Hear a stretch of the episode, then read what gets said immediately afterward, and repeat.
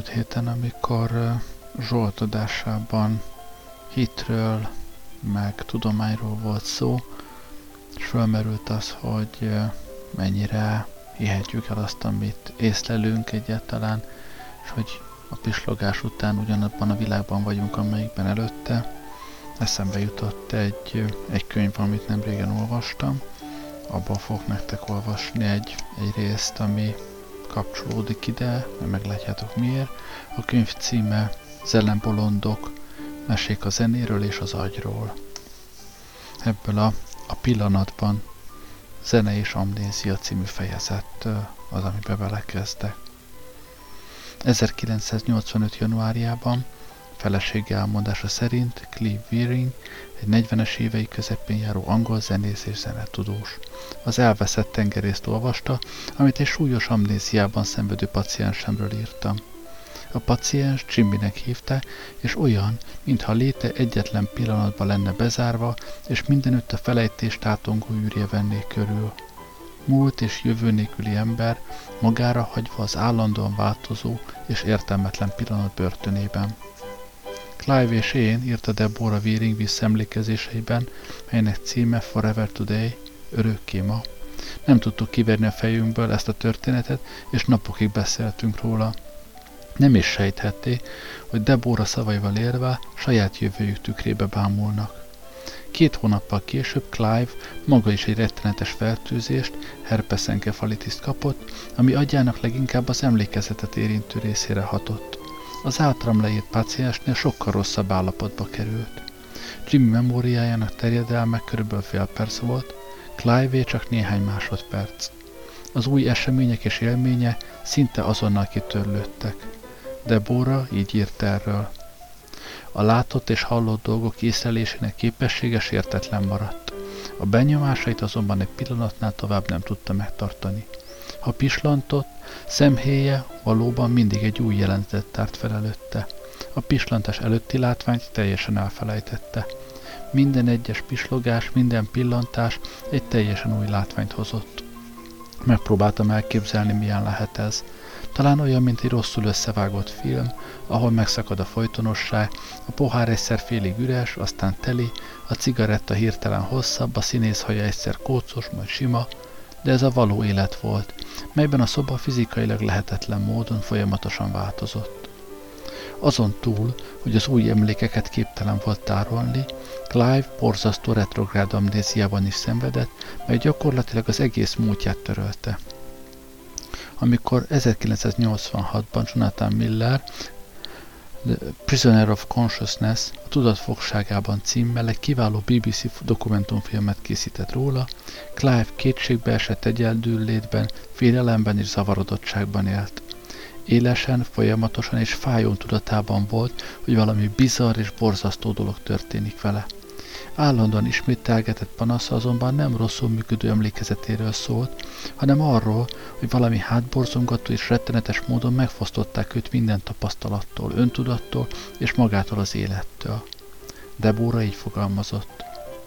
Olyan volt, mintha minden ébren töltött pillanat az ébredés utáni első pillanat lenne. Clive folyamatosan abban a hiszemben volt, hogy most ért vissza a tudattalamból, hiszen a fejében semmi nem mutatott arra, hogy azelőtt is ébren lett volna. Semmit nem hallottam, semmit nem láttam, nem érintettem, nem szagoltam, mondogatta. Olyan, mintha halott lennék. Clive, miután kétségbesetten próbált kapaszkodni valamibe, támaszkodni valamire, elkezdett naplót írni. Eleinte papírdarabokra, később egy füzetbe. Bejegyzései azonban lényegében olyan megállapításokból álltak, mint ébren vagyok, vagy tudatomnál vagyok, melyeket néhány perces időközönként újra beírt. Ilyeneket írt. Két óra tíz perc, most teljesen ébren vagyok. Két óra tizennégy perc, most végre fölébredtem. Két óra harmincöt perc, most tökéletesen ébren vagyok. Majd ezeket tagadta. 9 óra 40 perckor ébredtem fel először korábbi állításaimmal szemben. Később ezt is átfirkálta, és ezt írta. 10 óra 35 perckor teljesen tudatomnál voltam, és sok-sok hét óta először ébredtem fel. A következő bejegyzéssel azonban ezt is érvénytelenítette. Az a borzasztó napló, melynek semmi egyéb tartalma nem volt ezeken a szenvedélyes állításokon és tagadásokon kívül, és amely a létezést és folytonosságot igyekezett megerősíteni, de ezzel örökké ellentmondásba is keveredett, minden nap újra megtelt, és hamarosan szinte egyforma oldalak százai íródtak tele. Ez Clive mentális állapotának, elveszettségének ijesztő és megrendítő krónikája volt az amnéziát követő években. Ezt az állapotot Deborah Miller filmjében soha véget nem érő gyötrelemnek hívta.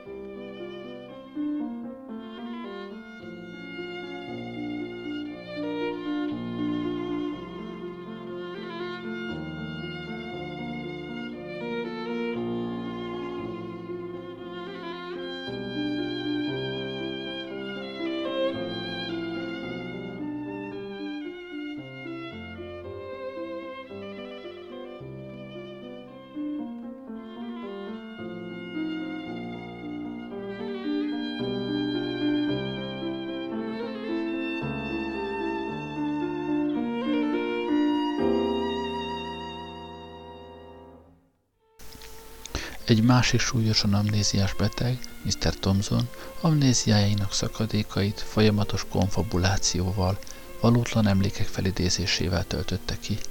Teljesen belemerült sziporkázó kitalációiba, és a körülötte történő dolgokról fogalma sem volt.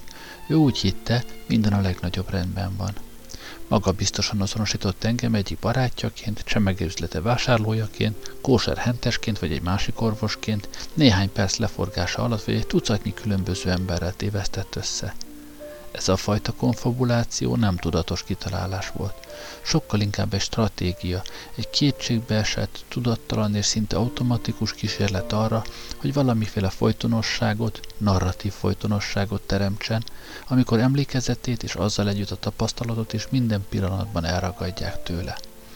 Az embernek nem lehet közvetlen tudása saját amnéziájáról. Tud azonban következtetni rá. Az emberek arc kifejezéséből, amikor már hatodszor ismétel el valamit, amikor ránéz a kávés csészéjére, és látja, hogy üres, vagy amikor belenéz a naplójába, és saját kézírásával talál benne bejegyzéseket. Az emlékezet és a közvetlen tapasztalati tudás hiányában az amnéziások feltevésekre és következtetésekre támaszkodna, melyek általában elfogadhatóak. Még akkor is kikövetkeztetik, hogy csináltak valamit, voltak valahol, ha nem tudják felidézni, hogy mit csináltak vagy hol voltak. Clive viszont, ahelyett, hogy kézenfekvő találgatásokba bocsátkozott volna, mindig oda ki, hogy éppen akkor ébredt fel, és hogy halott volt.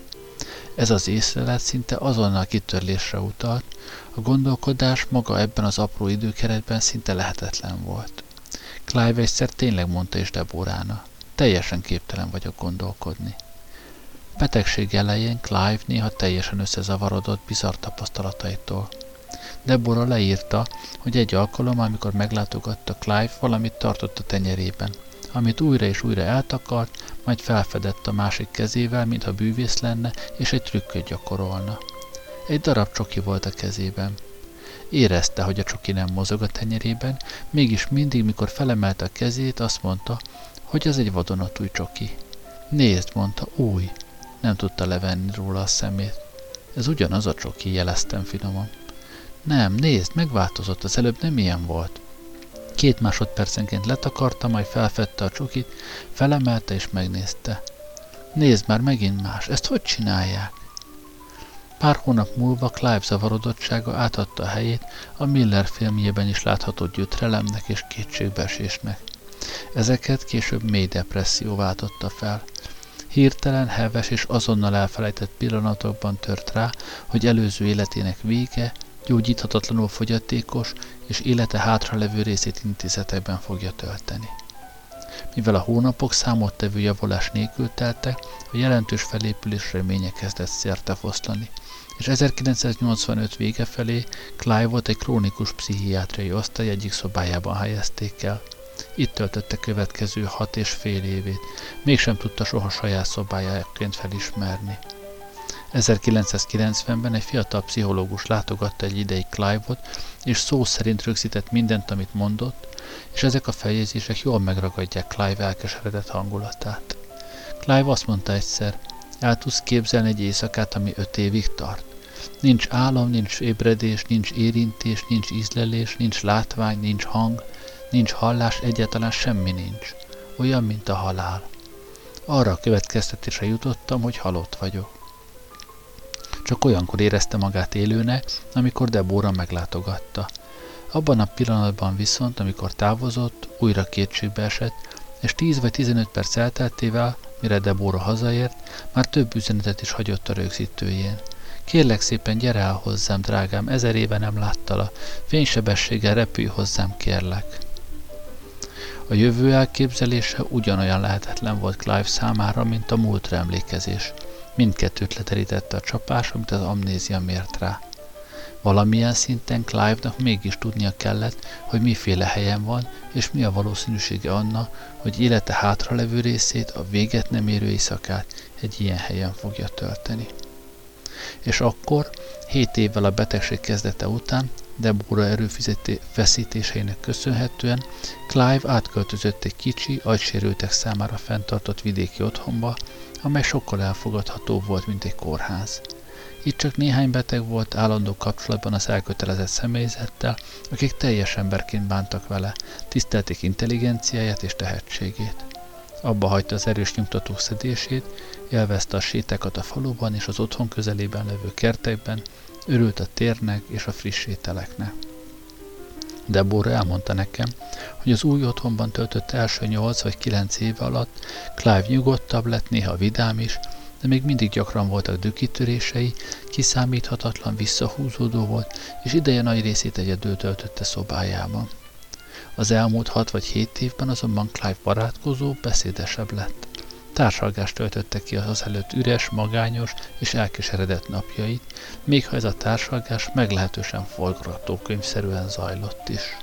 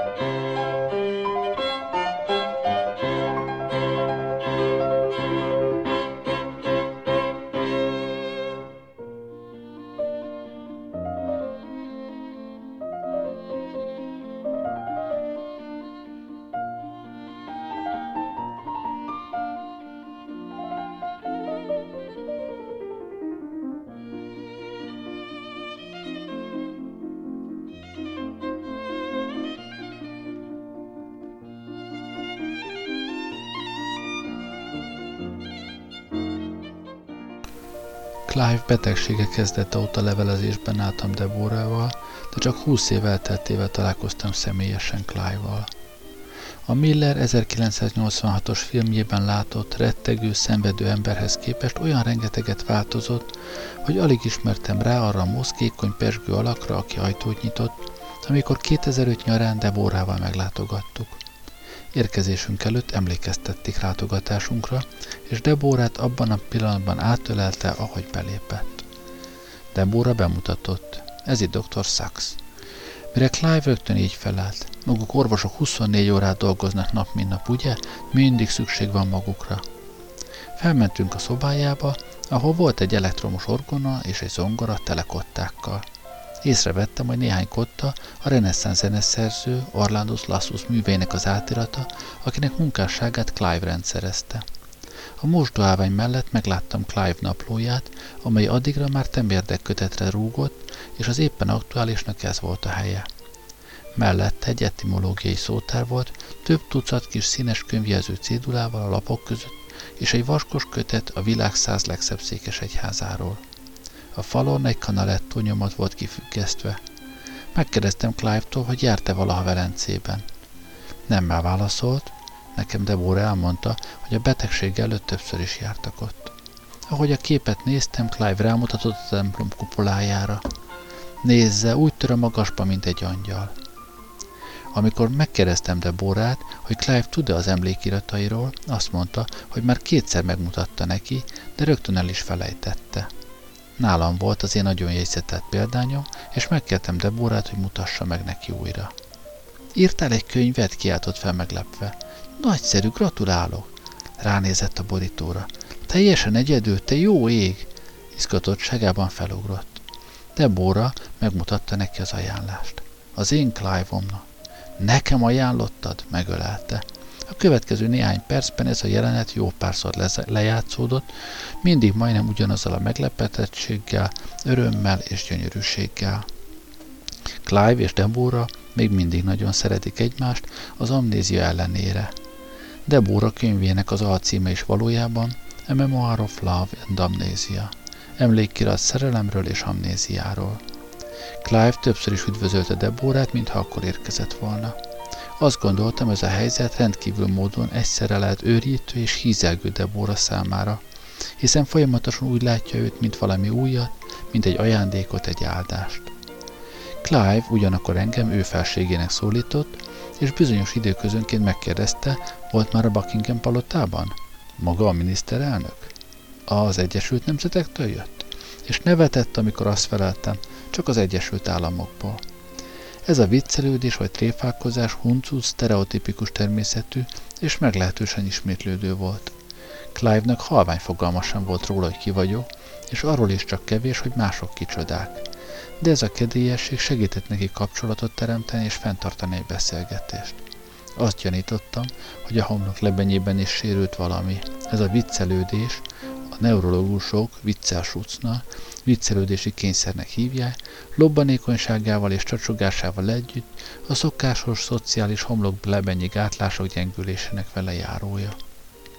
Clive izgatottan várta, hogy Deborával együtt elmenjünk ebédelni. Hát nem csodálatos asszony, kérdezgette. Hát nem bámulatosan csókol. Azt feleltem, hogy bizonyára igen. Az étterembe menet Clive hihetetlen gyorsasággal és folyékonysággal szavakat talált ki az elhaladó autók rendszámtábláinak betűire. A szójátékok, rímek és hasonló hangzású szavak mértéktelen gyakorlatilag azonnali használata olyan sebességgel jelentkezett, amire normális ember nem képes. Turettes vagy szavanszerű tudatelőtti sebességgel, amit nem késleltet a gondolkodás.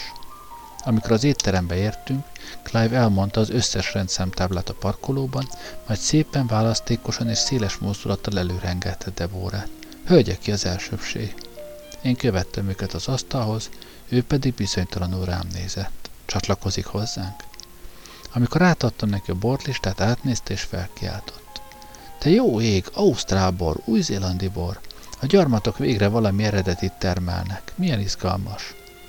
Ez részben a retrográd amnéziát jelezte, még mindig a 60-as években él, ha él egyáltalán valahol, amikor az ausztrál és új-zélandi borokról alig lehetett hallani Angliában. A gyarmató egyébként kényszeres viccelődésének és paródiájának állandó tárgya volt. Az ebéd alatt Cambridge-ről beszéltünk. Clive a Clare College-ba járt, gyakran átment a kórusáról híres szomszédos Kingsbe.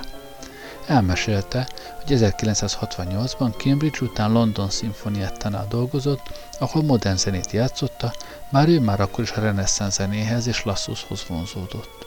Ő volt a kórusvezető, és visszaemlékezett, hogy az énekesek a kávészünetekben nem beszélhettek, vigyázniuk kellett a hangjukra.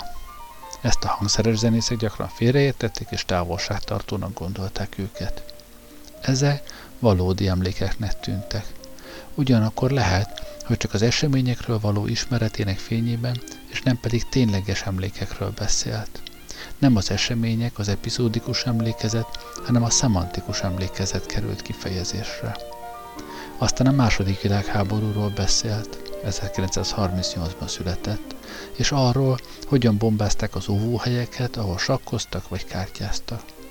Azt mondta, emlékezett a V1-es bomb, szárnyas bombákra. Birminghamben több volt a bomba, mint Londonban. Lehetséges, hogy ezek valódi emlékek. Csak 6 vagy 7 éves lehetett akkor. Vagy fantáziát, esetleg egyszerűen, mint mindenki más, azokat a történeket ismételgeti, amiket gyerekkorában hallott. Egyszer csak a környezetszennyezésről kezdett beszélni, és arról, hogy a benzinmotorok milyen koszosak. Amikor elmondtam neki, hogy nekem hibrid autóm van, aminek elektromos és robbanó motorja is van, elképett. Mintha sokkal hamarabb vált volna valóra valami, aminek eddig csak az elméleti lehetőségéről olvasott.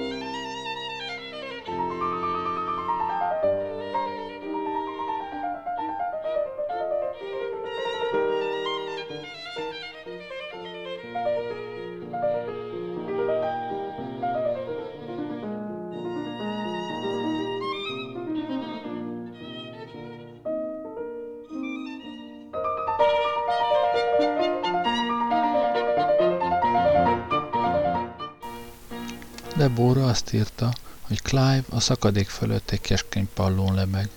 Clive szószercsársága, beszélgetési kényszere és a beszélgetés fenntartásának szükséglete egy ingatag pallóként szolgál, és ha megáll, várra a szakadék, ami elnyeli. Ez történt vele tulajdonképpen, amikor egy szupermarketben rövid időre elszakadt Deborától. Hirtelen felkiáltott. Feleszméltem végre, soha nem láttam még emberi lényt ezelőtt. Harminc éve már, olyan, mint a halál. Nagyon dühös és elkeseredett volt. Deborah elmondta, hogy a személyzet ezeket a gyászos monológokat a halottainak hívja. Feljegyzik, hány van belőlük egy nap vagy egy hét alatt, és ezek alapján értékelik Clive kedélyi állapotát. Deborah úgy véli, hogy az ismétlés enyhíti azt a nagyon is valóságos fájdalmat, ami ezzel a kétségbe esett, de sztereotipikus panasszal együtt jár – de amikor ilyen dolgokat kezd el mondani, Debora rögtön eltereli a figyelmét. Ha sikerül, akkor az előző hangulatnak semmi nyoma nem marad. Ez az amnézia egyik előnye. És tényleg, amint visszajöttünk az autóba, Clive megint a rendszemtáblákkal volt elfoglalva. Amikor visszaértünk a szobájába, felfedeztem a 48 preludium és fóga két kötetét Bachtól a zongora tetején, és megkértem Clive-ot, hogy játsszál valamelyiket.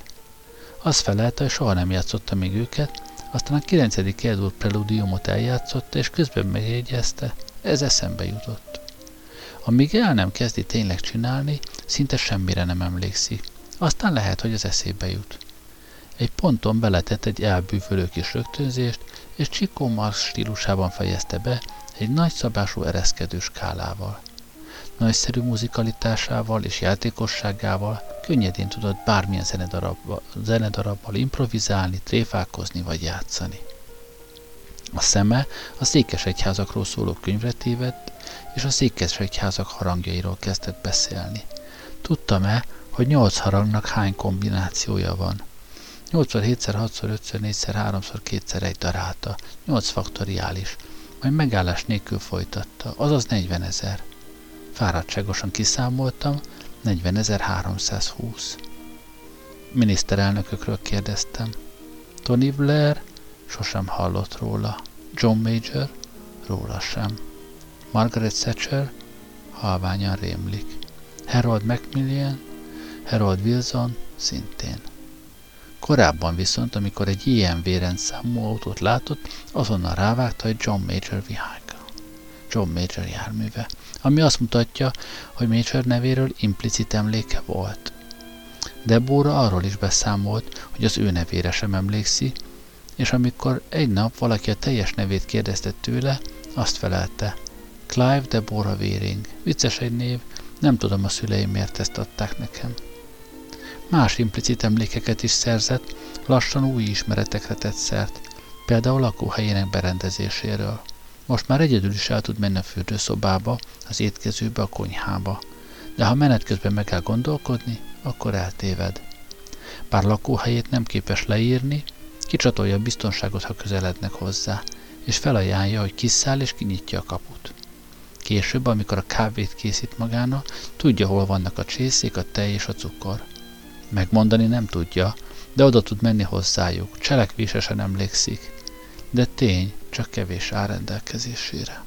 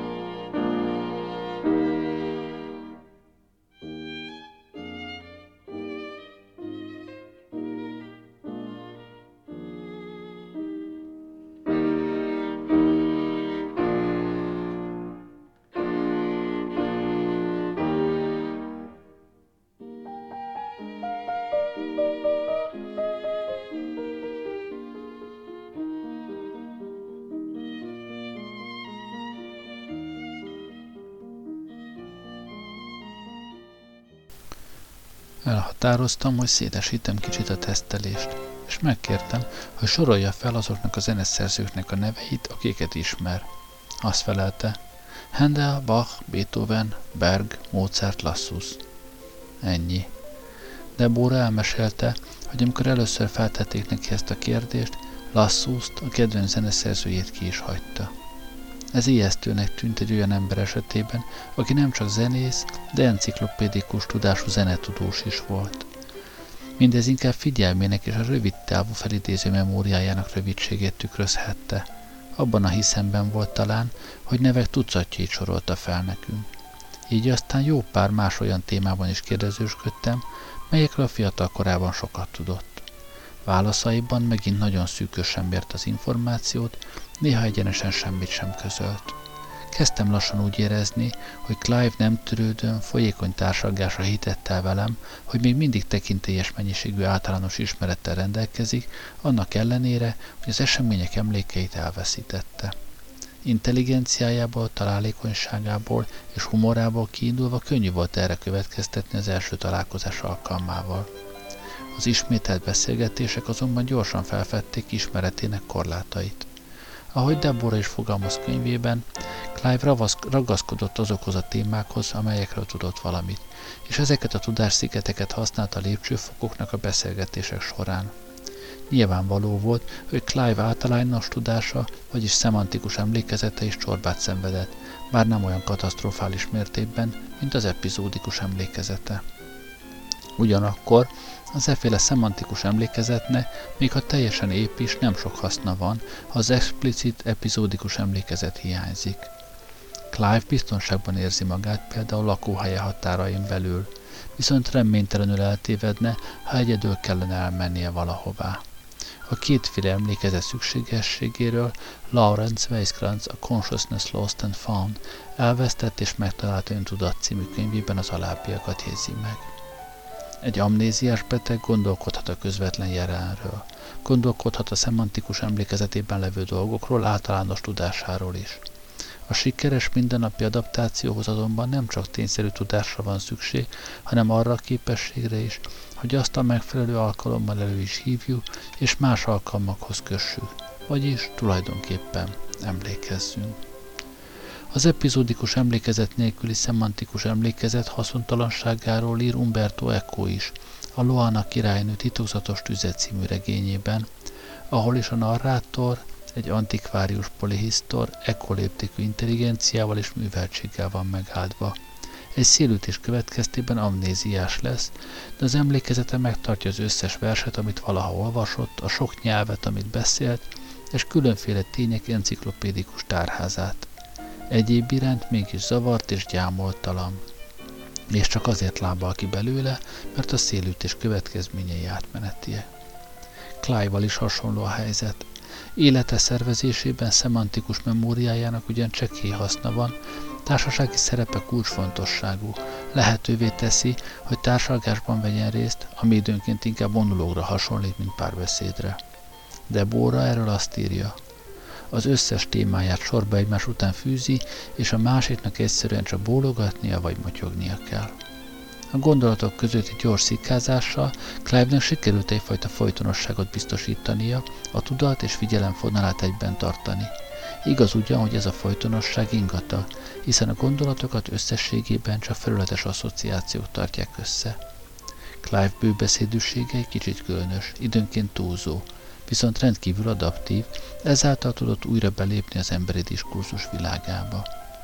Az 1986-os BBC filmben Deborah Prustól vett egy idézetet arra, amikor valaki nagyon mély álomból ébred fel, és először nem tudja, hol van vagy kicsoda.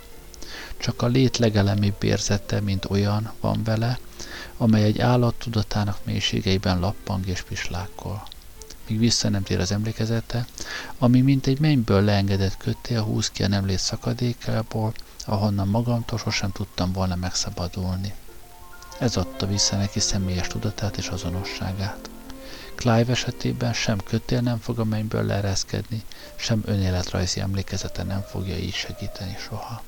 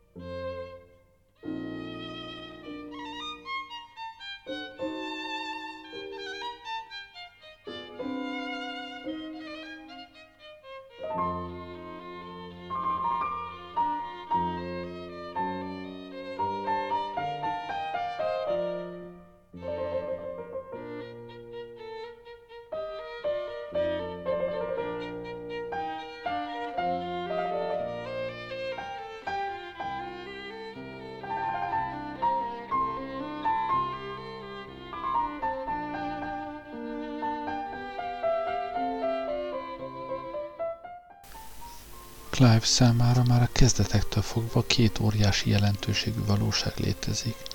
Az egyik Debora, akinek jelenléte és iránta érzett szeretete teszi az életet elviselhetővé, legalábbis szakaszosan, betegségének huszonvalahány éve óta. Clive amnéziája nem csak az új emlékek tárolásának képességét tette tönkre, hanem törölte szinte az összes korábbi emlékét, köztük azon évekét is, amikor Debórával megismerkedett és szerelmes lett. Amikor Deborah kérdezősködött, azt mondta neki, hogy soha nem hallott még John Lennonról és John F. Kennedyről sem. A saját gyermekeit ugyan mindig megismerte, Deborah azt mesélte, hogy mindig meglepődik, hogy mennyit nőttek, és azon, azon is csodálkozik, hogy már nagypapa lett belőle.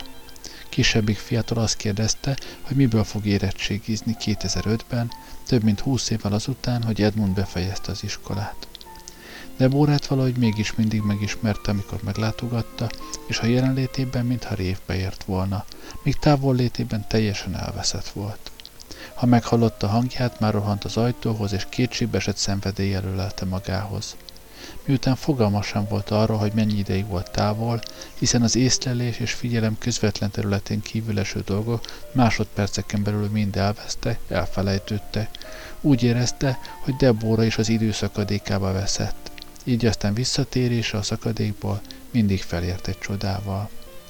Clive-ot folyamatosan idegenek vették körül egy idegen helyen, írta Debora, anélkül, hogy tudta volna, hol van, vagy mi történt vele. Mindig óriási megkönnyebbülés volt neki, ha engem látott, hogy tudja, nincs egyedül, hogy érdekel, mi van vele, hogy szeretem, hogy ott vagyok. Clive állandóan rettegett. Én voltam neki az élete, életmentő kötele. Minden alkalommal, ha meglátott, rohant hozzám, rám vetette magát, szokogott és kapaszkodott.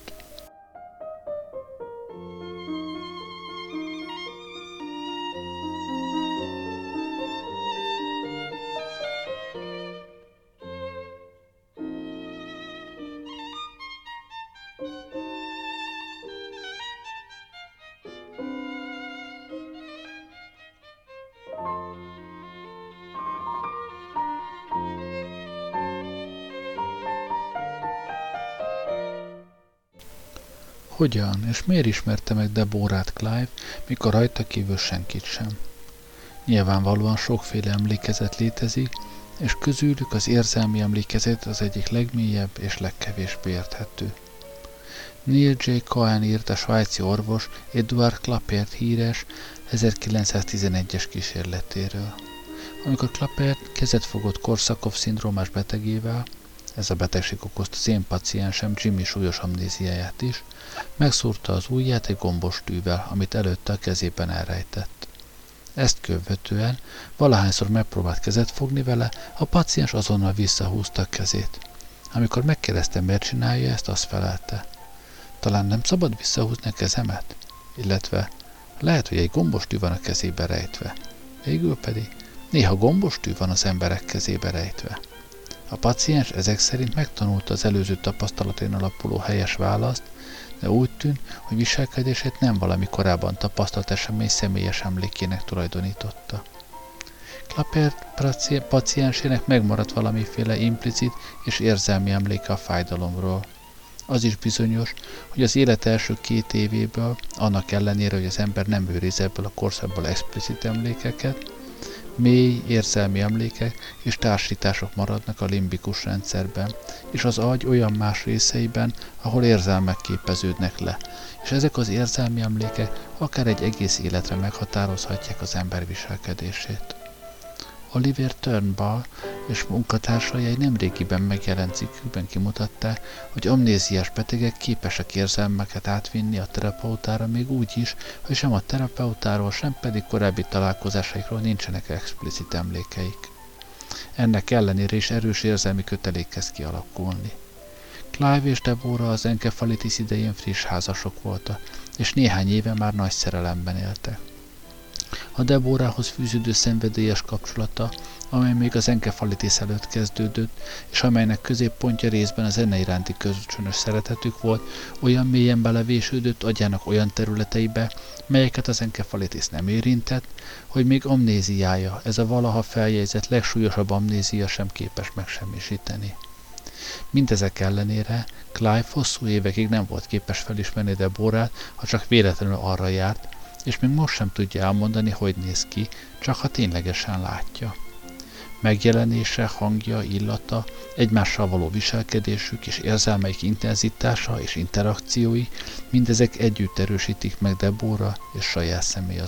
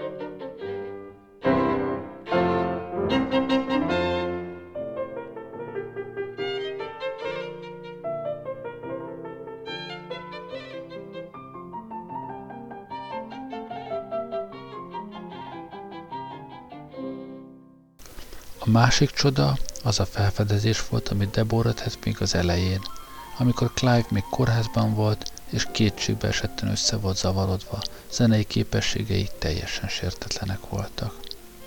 Vittem neki valami kottát, írta Devora, kinyitottam, hogy Clive láthassa. Elkezdtem énekelni az egyik szólamot, ő bekapcsolódott a tenorba, és velem együtt énekelt. Egy-két után, ütem után hirtelen rájöttem, hogy mi történik. Még mindig tudott kottát olvasni. Énekelt. A beszéd ugyan teljes zagyvalék, amit senki nem ért, de az agya még mindig képes volt zenélni. Alig vártam, hogy visszamenjünk a korterembe, és elmondjam valakinek az újságot. Amikor a sor végére ért, megöleltem és össze-vissza csókolgattam. Clive leült az orgonához, két kézzel játszott a billentyűzeten, regisztereket váltott lábai a pedálokon, mintha mindez olyan könnyű lenne, mint a biciklizés. Végre volt egy hely, ahol együtt lehettünk, ahol megteremthettük a kortermen kívüli világunkat. Eljöttek a barátaink is énekelni. Az ágya mellett hagytam egy kupac kottát, és a látogatók is hoztak még darabokat. Miller filmjében drámaja mutatta be Clive zenei képességeinek és emlékezetének gyakorlatilag tökéletes konzerválását. A betegségét követő alig több mint egy év elteltével ezekben a jelenetekben az arca gyakran volt feszült a kíntól és a zavarodottságtól.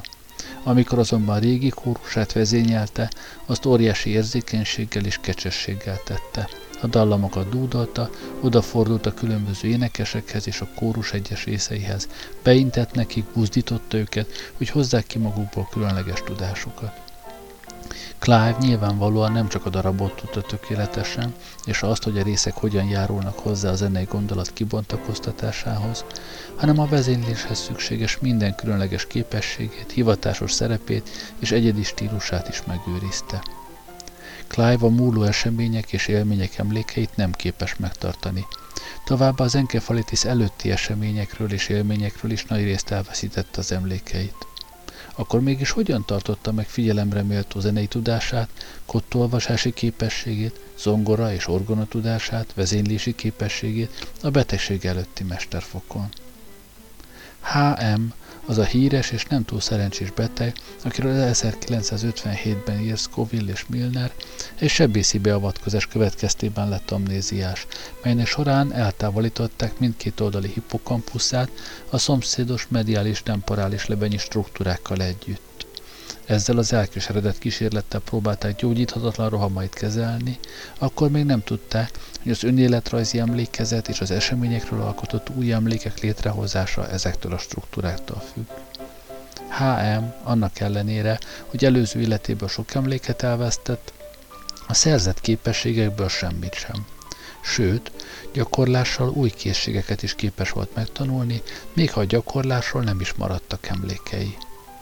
Larry Squire idegtudós, aki egész életét az emlékezet és amnézia mechanizmusainak felfedezésével töltötte, hangsúlyozza, hogy nincs két egyforma amnéziás eset. HM esetéből lett világos mégis, hogy két nagyon különböző fajtájú emlékezet létezhet. Az események tudatos felidézése, epizódikus emlékezet, és a képességek tudattalan emlékezete, procedurális emlékezet. Amnézia esetében a procedurális emlékezet sértetlen. Ez Clive-nál is drámaian megnyilvánul, hiszen tud borotválkozni, zuhanyozni, tudja magát gondozni, elegánsan, ízlésesen és stílusosan öltözködik. Maga biztosan mozog és szeret táncolni. Folyékonyan, bőségesen és választékosan beszél, több nyelven olvas és ír. Számolásban is jó, tud telefonálni, megtalálja a kávéfőzéshez szükséges dolgokat, és otthon is kiismeri magát. Ha megkérdezzük tőle, hogyan kell ezeket a dolgokat csinálni, nem tudja megmondani.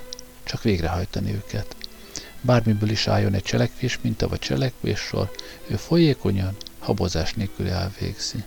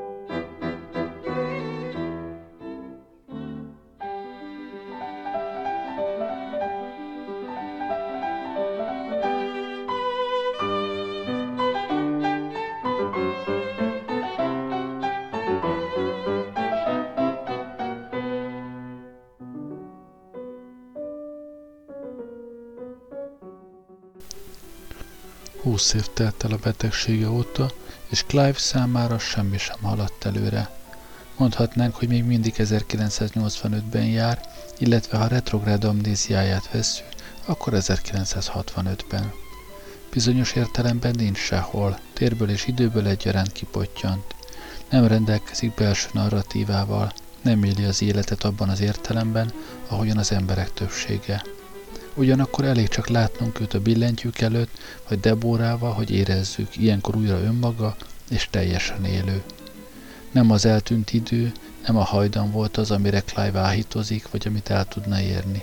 A jelennek, a mostnak megtöltését, elismerését szeretné, és ez csak akkor lehetséges, ha a cselekvés egymás követő pillanataiba teljesen belemerül. A most formál hidat a szakadék fölé. Debora nem régiben ezt írta nekem.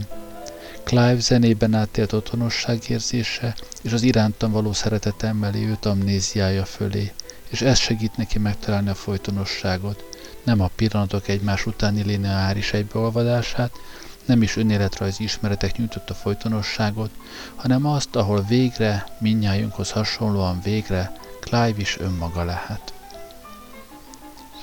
2008 tavaszán Deborah felfrissítette Clive történetét. Több mint húsz évvel a kezdeti betegsége után ezt írta. Clive még mindig szerez meglepetéseket. Nem régiben ránézett a telefonomra, és azt kérdezte, lehet vele fényképezni? Ami új szemantikus emléket jelent. E hónap elején, miközben Clive-val voltam, kimentem kb. 10 percre. Csöngettem, hogy újra bejuthassak, és Clive nyitott ajtót segítőjével, aki mindvégig vele volt. Clive így fogadott. De jó, hogy visszajöttél. Teljesen tudatában annak, hogy korábban már voltam ott. Segítője is észrevette a változást. A személyzet többi tagja elmondta, hogy egy nap az egyik segítő elvesztette az öngyújtóját. 10 vagy 15 perccel azután, hogy Clive ezt hallotta, odament a hölgyhöz, visszaadta neki elveszett öngyújtóját, és azt kérdezte, ez a magáé?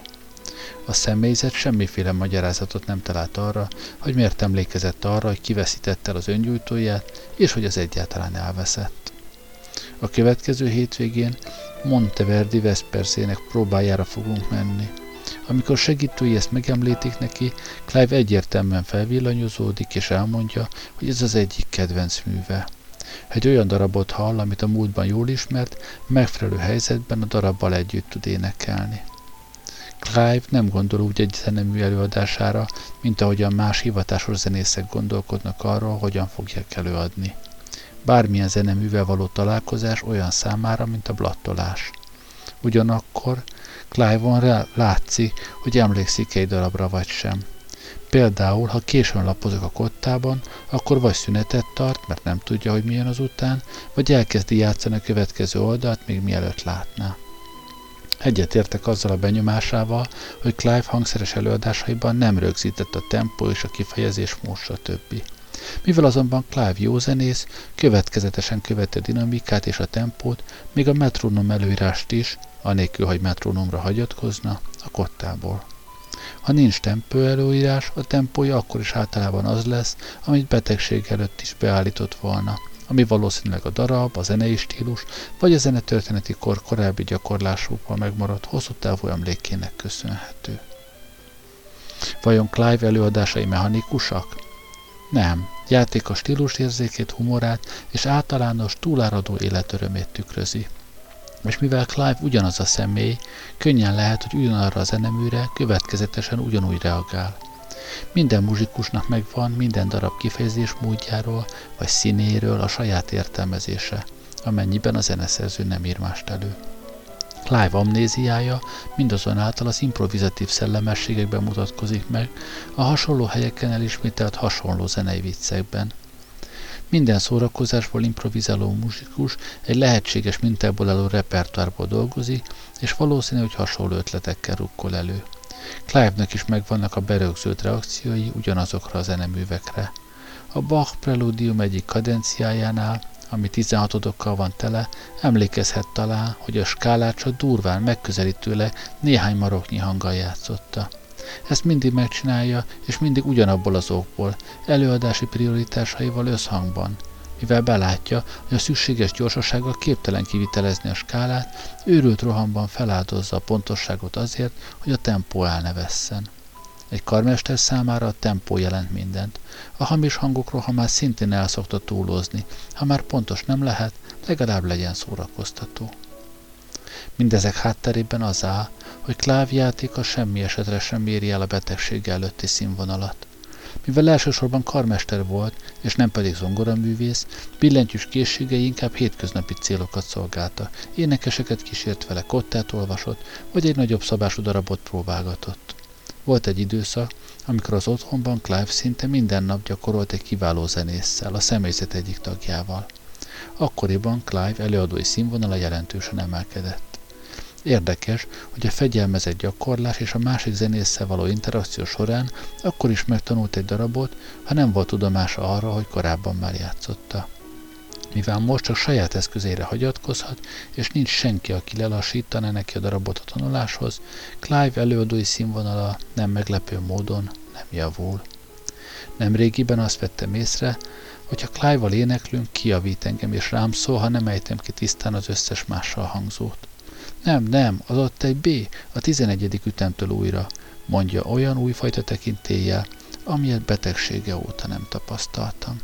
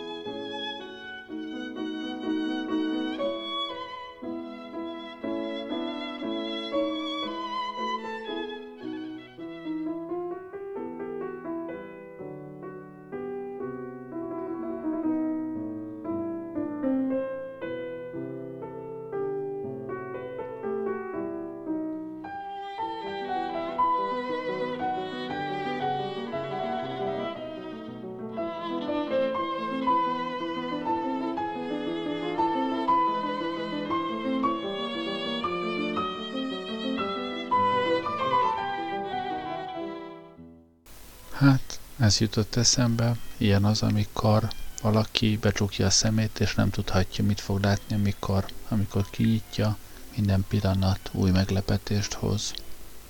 Remélem nektek is érdekes volt, köszönöm, hogy velem voltatok ma este. Jó éjszakát kívánok, Gerlei Rádiózott.